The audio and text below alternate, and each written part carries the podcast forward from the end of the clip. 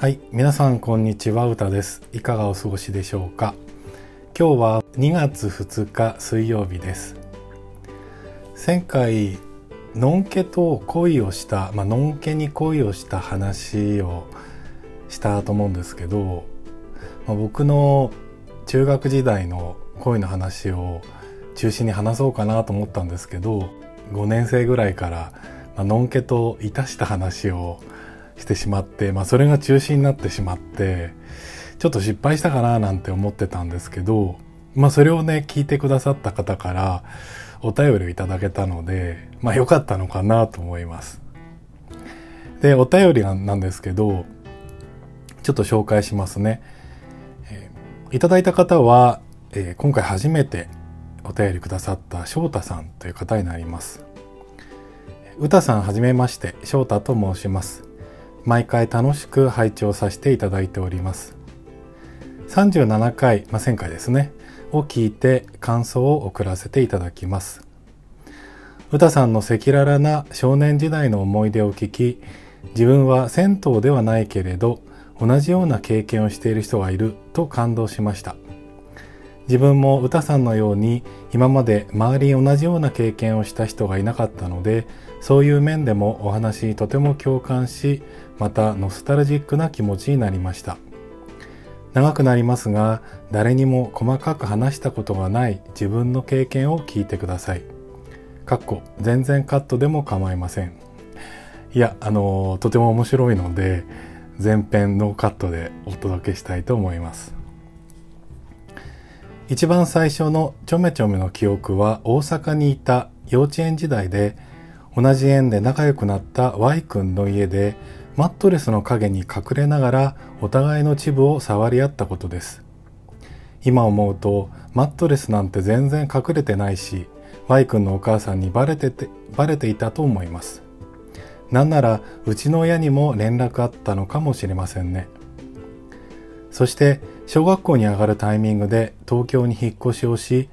同じマンションの H 君とはマンションの内階段でコソコソしながら口でする中に、近所の K 君とは K 君の大きな家で口でする中になり、駅の方の F 君とはブランコ中に初キスを。高学年に上がると都内でまた引っ越しをして、そこでもまた別の F 君とM 君と N 君と学校で口でする仲になり、それは中学まで続きました。もちろん別々です。びっくりしました。 3P、4P なのかなって思ったんですけどね。はい、トイレやら体育館倉庫とプールの間でしたり、また N 君とは同じテニス部だったので部活中にしょっちゅう抜け出して、抜き合いっこに講じていました。ただ自分は歌さんとは違い、のんけ相手には後ろを使ったことはないんです。そこまで頭が回りませんでした。本当に惜しいことをした惜しくはないと思うんですけど、いやこれちょっと僕前回ですね、別に盛ったわけじゃないんですけど、ちょっと語弊というか誤解があったかなと思って、お尻を使ったとは言ったんですけど、お尻に挿入したとは言ってなくて、いわゆる股の方なんですね。股を使ったっていうところなんですよ。なのででも実はですね、挿入の方も何回か試してるんですけど、そこはちょっと難しかったっていうので、そんな詳しい話はいいですかね。はい、続いてですけど、我ながら幼少期からなかなかな経験人数だなと思うんですが、ほとんどの人とのきっかけは全く思い出せないんです。覚えているのは N 君とのきっかけで、6つ離れた兄の勉強机の一番下の引き出しに大量にエロ雑誌、エロ本があるのを N 君に伝えると、見たいと言ったので、それを持ち出してお互いにする出しに使ったことがあるくらいです。ちなみに歌さんのように N 君にだけですが、高校に上がってからゲイかどうかを聞いたことがあります。そして回答はがっつりのんけでした。性に興味があるお年頃だったようです。それからは一度も会っていません。自分は高校に入ると性欲よりも友達欲の方が圧倒的に強くなり、友達と遊びまくるようになったので行為をすることはなくなりました。今となると高校生ブランドを武器に火遊びしてもよかったなと思いますが、そうですね、僕もこれ本当同じ印象でしたね。やっぱりこう性の目覚めで思春期というのがこうノンケの友達とこういうことをいたしてきいたんだなっていうふうな印象があるんですけど、やっぱり高校になると、僕の場合は男子校ですけど、男子校の中でのそのじゃれ合いみたいので少し満たされる一方、やっぱり友達とですよね、同じ学校の男友達だけじゃなくて違う学校の、女友達とかもね結構作るようになってきたので、割と友達欲の方が強くなったのかなと思います。でね、ちょっと早いかなと思うんですけど、高校2年生ぐらいからクラブ遊びもねちょっとし始めたりとかして、で一方高校3年生から2丁目とか行き出したっていうのがあるので、同級生とのに対するそういう気持ちっていうのがねちょっとこう落ち着いた感じがあったんですよね。はい。でまた最後なんですけど、それと話は変わり質問なのですが、ツイッターで感想をつぶやく際の番組ハッシュタグをお作りになるご予定はありますか？ぜひご検討ください。最後になりますが、まだまだ寒いのでお体ご自愛ください。今後も番組の更新を楽しみにしています。翔太ということです。ありがとうございました。これ最後にいただいたこのツイッターで感想をつぶやくハッシュタグっていうのをですね、他のポッドキャストとか YouTube とかやってるので、やっぱこういうのじゃないと、皆さんねこう気軽に投書してくれるっていうのは難しいのかなと思ってやりたいなと思うんですけど、僕実は Twitter やってないんですよね。もういかにもこのミドル世代結構ね Twitter までやってる人少ないんですよ。僕の身の回りでもインスタはやってんですよね。で Facebook は僕も含めてなんですけど、一時期やり始めたんだけど、やっぱりねのんけの友達とつながってきてちょっとやりづらくなって、でかつね、のんけのこの子供ができてとか、ファミリー中心のこう投稿に、少しこうね嫉妬もしつつ、なんか悲しい思いもしつつ、ちょっとそこに混じるの難しいなと思って Facebook はやめたんですよ。でその代わりっていう感じでインスタをやり始めてずっとやってはいるんですけど、ツイッターって何年前かな、友達連中も同時期ぐらいに始めた人がいるんですけど、なんか当時ツイッターなりすましみたいな問題もあって、自分のツイッターなんだけど誰かがこう入ってきて自分の代わりつぶやいちゃうみたいな、そういう事件もねあって、で本当に僕の友達がまさにそれに当たっちゃったんですよね。それをね目の当たりして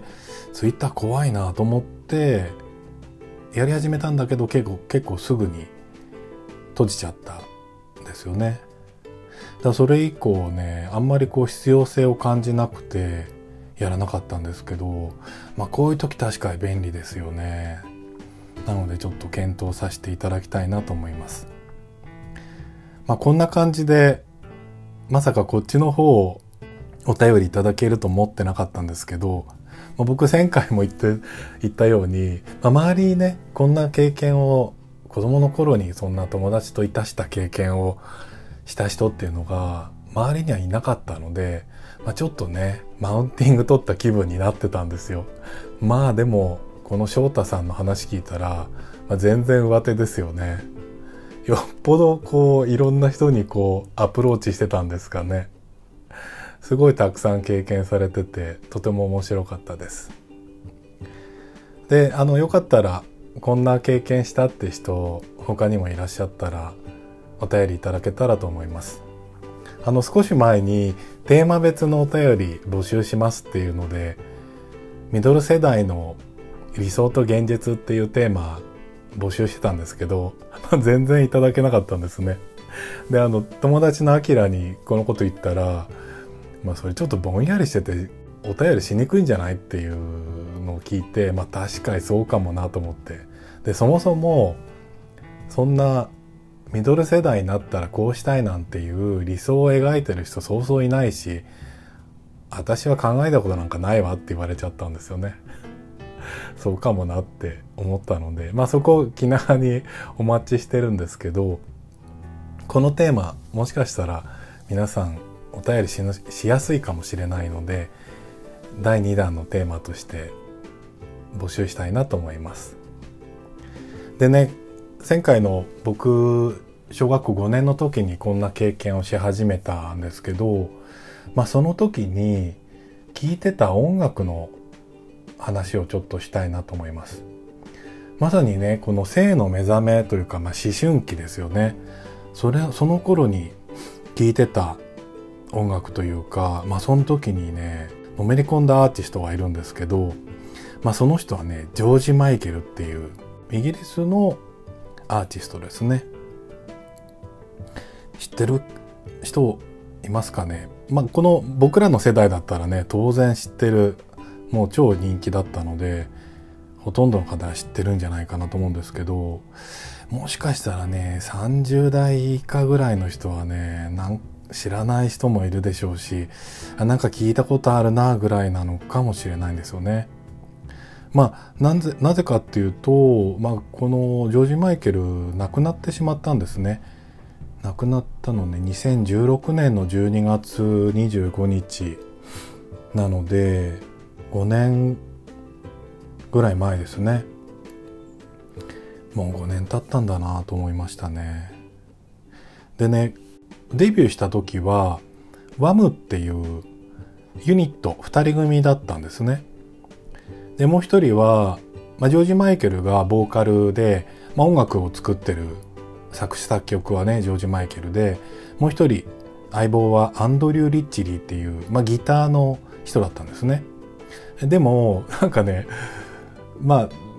どこまで本当かわかんないですけど、ギター弾いてるのかどうかっていうぐらいな感じで、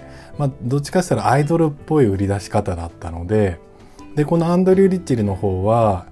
割とね女性受けしそうな顔なんですよ。ちょっと垂れ目で甘いマスクっていう、多分ねジョージ・マイケルよりも女性に人気あったのはこっちのアンデルの方だったのかなと思いますね。そんなんでデビューしたのが、1982年デビューなのかな。でデビューシングルがね「ワムラップ」っていう、なんていうんですかね、いわゆる黒人がするラップというよりは、イギリスのお坊ちゃんがするラップって感じで、ちょっと売り出し方としてはちょっとやんちゃな雰囲気を演出はしてるものの、品のいいラップなんですよね。でファーストアルバムが1983年に出るんですけど、その頃に僕はこのワムを知るんですね。でまだ世界的にヒットまではいってないんですけど、イギリスでデビューして日本でも火がつき始めた頃なんですね。で僕この頃多分ね NHK に、来日プロモーションのために来日して NHK の、当時のね番組、多分ねレッツゴーヤングなんですけどこれ知らない人、若い人は全然知らないかもしれないんですけど、レッツゴーヤングっていう音楽番組、有名な音楽番組があったんですね。これにね出演した時に見た記憶はあるんですね。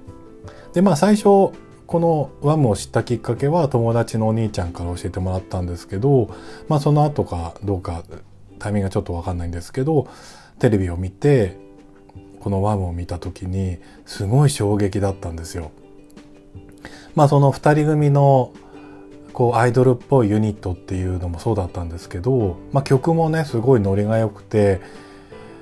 少し新しい感じもして、そこでも衝撃だったんですけど、やっぱりね何よりもね当時はね意識してなかったんですけど、やっぱりねなんかどっかにゲイを感じてたんですよね。で、まあ、結局ねこのジョージ・マイケルっていうのはゲイなんですけど、今思うと、まあ、すごいこうゲイテイスト満載なんですよ。で、まあ、デビュー当時はちょっとこうやんちゃな感じの2人組みたいのでプロモーションされてる、まあ、曲もねなんとなくラップだったりとかそういうのが多く使われてて、割と少しやんちゃ感が出てたんですけど、その1984年ですかね、まあ、僕が小学校5年の性の目覚めだった頃なんですけど、そこで2枚目のアルバムを出すんですけど、まあ、それはね Make It Big っていうアルバムで、まあ、ここからはねもう皆さんがね聞いたことがあるっていう曲がいっぱい発売されたんですよ。まあ、例えばねケアレス・ウィスパーって、これは名義としてはジョージ・マイケルのソロシングルとして出てるんですけど、これはねまあこれも知らない、若い人は知らないかもしれないけど、西城秀樹とかが抱きしめてジルバっていう日本語タイトルでカバーしたりとか、郷ひろみもカバーしたかな、そういう曲だったりとか、あとはねマクセルって、まあ今あんまり聞き馴染みがないかもしれないんですけど、当時カセットテープのメーカーとしてはすごいメジャーなメーカーで、マクセルのカセットテープの CM にこのワムが出演してたんですね。でその時に使われた曲でフリーダムって曲があるんですけど、まあ、これもね聞いたらなんかこれ聞いたことあるっていう曲かなと思うんですよ。でこの2枚目のアルバムの時のこう演出というかプロモーションの仕方が、まあ、すごいね今思うとゲイっぽいっていうか、なんか衣装もね1枚目とはだいぶ変わって、まあ、白を基調にしてて、すごいね髪の毛とかも茶色くなってきて爽やかになって、すごい可愛らしくなってくるんですよ。で曲によっては、まあ、当時流行ってたエアロビクスのちょっと衣装みたいのを少しミックスさせて、ですごいね蛍光色の服を着たりとかするんですよね。でかつ、まあ、当時はねホットパンツって言い方したんですけど、もうねミニスカートぐらいの長さの、まあ少し前にね日本でも男性の短パンが膝上になってこう短くなってきていると思うんですけど、まあそれとはね比べもならないぐらい、本当にトランクスよりもちょっと短いんじゃないかぐらいの長さの短パンとかで歌うんですよ。なのでね僕久しぶりに、まあ、今日話そうと思って当時の CD とか DVD とかまた見返してたんですけど、もう可愛いし、なんかすごいねこの子たちゲイだなっていう感じの印象があるぐらいな感じだったんですね。だからね当時ね僕が好きになった理由はね、意識は気づいてはいなかったけども、やっぱそういうところにすごい惹かれたのかなと思うんですね。そしてこのワムっていうのはわずか3枚のアルバムで解散してしまうんですけど、その3枚目のアルバムがですね、これがまたね一気にねゲイテイストが強くなるんですね。でアルバムのタイトルはエッジオブヘブンっていうタイトルなんですけど、この中で歌ってる曲が、まあ、プロモーションビデオとか見ると、まあ、この頃からジョージ・マイケルは武将髭を生やし始めるんですよね。でサングラスをかけたり革ジャンを着たりとかで、革ジャンの中はタンクトップだったりとかで、まあ、こうジョージ・マイケルは結構ね毛深いんですよ。だからねすごいそういうのをね主張し始めるんですね。もう今見るとこれゲイじゃんみたいなそんな衣装というか雰囲気なんですよ。だから当時僕はそこにそうとは気づいてないんですけど、それに対しての強い憧れがあったっていうので、まあ確かにねその僕の思春期と合致するっていうのはよくわかるなと思いますね。そして解散をするんですね。解散したのはね何年だったかな、1986年かな。そして解散した後、まあもともとワムの活動しながら、自分で作詞作曲もしてるからソロ活動もするんですね。それで解散後はすぐソロとしてまた活動し始めるんですけど、ここもね、なかなかこのジョージ・マイケルがやっぱり独自の芸の要素を含みながら活動していくっていうのがすごい今は見返すとわかるんですね。1987年にファーストアルバムの Faith っていうのを発売するんですけど、これはねもう本当にね世界中でヒットしたんですね。でそのヒットした時になんかね、一番セクシーなお尻っていう部門でもなんかね表彰されてるんですよ。これ何の表彰かよくわかんないんですけど、なんでセクシーなお尻かっていうと、フェイスっていうアルバムで、曲でもシングルでも、2枚目のシングルなんですけど、そこでフェイスってシングル出すんですけど、それがねすごいセクシーなんですよ。ブルージーンズのこうちょっとこう汗たあれですね、古着感のあるジーンズ履いてて、で革ジャン着てサングラスっていう、これがねだんだんジョージ・マイケルの当時のスタイルなんですけど、その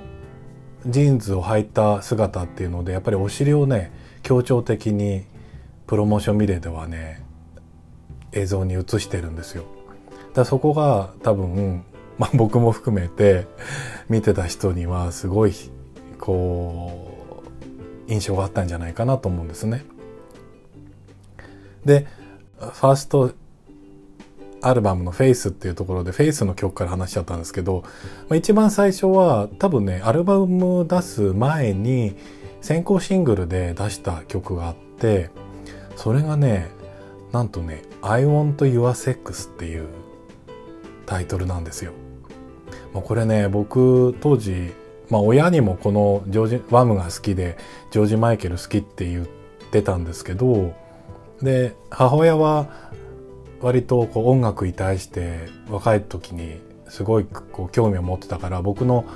洋楽にこう興味持つっていうのを応援してくれてて、で確かね